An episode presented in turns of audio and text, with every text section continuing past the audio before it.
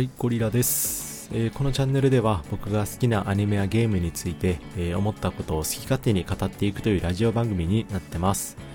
えー、寝る前とかに、えー、ダラダラと聞いていっていただければと思います。え、今年の7月か6月ぐらいだったと思うんですけど、あの、ペルソナ3のね、え、リメイクが、え、発表されましたと。で、同時にプロモーションムービーとか、まあ、CM とかも公開されましてですね、えー、僕はめちゃめちゃ興奮しましたと。で、何がいいかっていうとね、あの音楽ですよ。やっぱり。まあ、ペルソナの代名詞と言っていいほど、まあ、その BGM がかっこいいっていう風に言われてるんですけど、あれ、ロータス兄貴っていうんですかね。ロータス兄貴のね、ラップかっこよすぎませんか？あれ。ねえってのを僕あのそもそもあんまりラップ好きじゃないんですよ。なんかねちょっと恥ずかしいと思っちゃうんですよね。なんかこれあのなんて言ってたらいいですかね。特に日本語のラップが多分ダメでえー、なんか英語だからかっこいいと思っちゃってるんですよね。なのであのもっと言うとあの高校生ラップバトルとかあのたまにテレビでやってるじゃないですかなんかあれ見たらね、なんか共感性周知が爆発して、ちょっと死にたくなってくるんですけど まそんな僕でも、あの、ロータス兄貴のラップはめちゃめちゃかっこいいと思いました。あと、関係ないですけど、ソールドアウトもめっちゃ好きです。はい。まあまあ、そんな話はいいとしてですね、あの、あの、プロモーションビムービーのですね、あの、最初に浜辺のアイギスっていうんですね、アイギスのシーンからのあのピアノが入ってそっからドンシャラドンシャラみたいな BGM がかかってきてでまあバケモンが出てきてあのペルソナが出てきてと。でよくわからない英語の文字がワンサが出てきてもう情報の洪水ですよね。でここまで話しときながらあの僕ペルソナ4と5しかやってないんですよ。で3はあの、まあ、なんとなくキャラは知ってるかなぐらいですかね。っていうのもあのペルソナ9のオープニングとかでも、まあ、出てくるじゃないですか。過去作の主人公たちって。なのでまあ雰囲気は知ってるんですけどペルソナ3のストーリーはあのほぼ知らないんですね。でなのでちょっと今回ですねあのペルソナ3を、まあ、全く知らない私ゴリラがですねちょっとストーリー予想をしてみるというですねまあ、完全に、まあ、誰が得すんねんみたいな企画をですね、えー、喋っていきたいなというふうに思ってます。とりあえず現状、プロモーションビデオ3つと、あとは公式サイトの情報をもとにですね、まあ、ストーリーをちょっとだけ、えー、考察というか、まあ、予想していきたいなというふうに思ってます。で、まあ、全体的な、まあ、大きな今回のテーマがですね、まあ、罪と食材というのがえー、あると思います。で、これなぜかというとですね、まあ、CM で、まあ、最初の語りのおじさんがですね、なんか、あの研究はやるべきじゃなかった、どうか許してほしいみたいなことを、なんかゴニョゴニョ喋ってたんですよね。で、あとは、まあ、主人公たちのね、あの、ペルソナ発言のトリガーが、頭にね、まあ、銃をぶっ放すっていう行為なんですよ。なんで、まあ、ここは、あの、まあ、自決するみたいなことですよね。なので、あの、まあ、いろいろそういうのを考えると、まあ、自分の罪をね、認めて、まあ、償うっていう、このプロセス、この流れがですね、このテーマというか、まあ、これが物語の根底に流れてるんじゃないかなというふうに思いました。多分これ合ってると思いますね。で、まあ、ちなみに、ペルソナ5とかは、まあ、確かね、まあ、何かに怒った時、まあ、つまり大人に対してとか、まあ、世の中の理不尽さに対する怒りみたいな感じですね。それがペルソナ発言のトリガーになってたと記憶してます。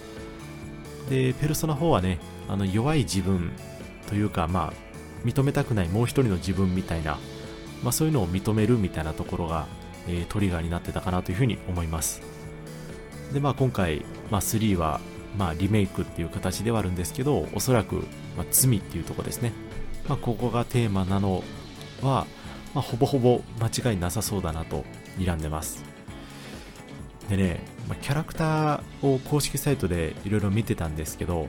まあ、この帽子かぶったね、まあ、平っていうやつは完全に解説ポジションですねうんあの、ペルソナ4でいうとこ傭兵ですよ陽介かごめんなさい陽介でした、まあ、主人公の代わりにねいろいろ喋ってくれて、まあ、ゼルダでの時岡でいうところのナビみたいな感じですねで、あとはね、やっぱキャラクターは2人くらい死ぬんじゃないですかね。うん。なんか、全体的にダークというか結構シリアスな感じなんで、まあみんなでワイワイハッピーエンドというわけにはいかないでしょうね。うん。僕の予想では、まあ、このアイギスは99%の確率で、えー、死にます。はい。これ あの、間違ってても、あの、コメントで指摘しないでくださいね、これね。ああ、あの、あ、大体合ってるとか、全然違うやんけぐらいの感じで言っていただければ全然いいんですけど、あとね、ワンチャン荒垣さんも死ぬと思います。ね。なんか、アイギスはね、あのまあ、ロボットキャラなんで、まあ、なんかを、みんなを守って死ぬみたいな感じですかね。で、荒垣さんは、まあもちろんこれもみんなを守るためなんですけど、まあなんか何かしらの責任を取って死ぬみたいな、まあそんな雰囲気がちょっと漂ってますね。うーん、まあ多分ですけど、二人とも死にます。多分これ知ってる人からしたら何言ってんのお前みたいな感じになってる可能性あるんですけど、まあまあそんなもんですよ。でね、まあゲームデザイン的には、まあ、ペルソナ従来通りというか、4と5と一緒で、まあ、昼間は学校生活して、まあ、夜になったら、あの、タルタロスっていう、えー、おそらくシャドウが徘徊するダンジョンに入って、えー、まあ、クリアしていくと。まあ、学校がタルタロスになるんでしょうね。えー、夜の時間、一定の時間を超えたら。これじゃあ、これなんでタルタロスに潜入する必要があるのかというと、まあ、おそらくここから、ま、シャドウが現実世界に溢れてくるからでしょうね。で、これもだいぶ、えー、っていうか全体的に全て勘で喋ってるんですけど、ある日なんか生徒の失踪事件みたいなのが起こって、まあ、その原因が、えー、シャドウおよびタルタロスっていうことが分かってですね、まあ、この主人公が入学する前に、まあ、先輩たちはその操作を独自に行っていて、まあ、主人公もその、まあ、ひょんなことからまあ、事件に巻き込まれて、まあ、チームに誘われるみたいな、まあ、そんな感じだと予想してます。でね、もう一個ね、やっぱ一番気になるのがね、CM のね、最初のおじさんの語りですよ。なんかね、研究っていうワードが出てきたんですよね。これが気になると。で、もしかしたら、このタルタロスっていうのはこのおじさんのね、まあ、研究の副産物なんじゃないかなと思ってます。えー、影時間っていうのもね、出てきたんで、まあ、おそらくそのおじさんが、まあ、時空を操作するような、まあ、研究の結果、まあ、この影時間及びシャドウが、えー、偶発的に発生したんじゃないかなというふうに思ってます。いや、あのー、うん、ワンチャンもしかしたら、このおじさんと一緒に研究してた誰かがですね、まあ、意図的にこのタルタロスを作った説もあります。なので、このダンジョンの一番奥にいるのが、まあ、もしかしたらその研究者的なおじさんの助手みたいな人かもしれなくて、で、途中からそいつの存在が明らかになってきて、まあ、最終的にはそいつの野望を打ち砕くみたいな、まあ、感じになる説もあります。はい。いやあとね、やっぱアイギスも気になるんですよね。あの一応ヒロイン別でいるじゃないですかあの2番目に出てくる名前のちょっとわかんないですけどにもかかわらずあのフィーチャーのフューチャーかフィーチャーかのされ方ですねうんっていうかロボットやしみたいなでロボットがペルソナ使えるってことはまあ人格が存在してるっていうことでまあ大体こういうのってねやっぱ誰かの魂を移植してるとかまあ、生まれるはずだった自分の娘の、まあ、脳みそだけ移植してるみたいな、なんかそういう感じじゃないですかね。なのでね、どう、どう絡むんやろな。全く想像がつかんな。まあ、とはいえ、まあ、アイギスは、えー、最後死ぬし、あの 重要なキャラで、何か重要な役割を担ってるのはもう、まあ、間違いないと。でないとやっぱロボット出す理由がないですからね、ゲーム的に。だって、えー、いきなりすぎますもん。あのそんな SF 要素いるかね？みたいな感じなんで、やっぱそういう何か役割がないと、つりつまが合わないなというふうに思ってます。あともう一個気になるのがね、やっぱ全体的に水、水を結構押してますよね。あのイメージカラー自体もそうですし、あのメニュー画面の UI とかも主人公が水む水に沈む感じですし、うん、なんですかね、水というよりかは、この沈んでいくみたいな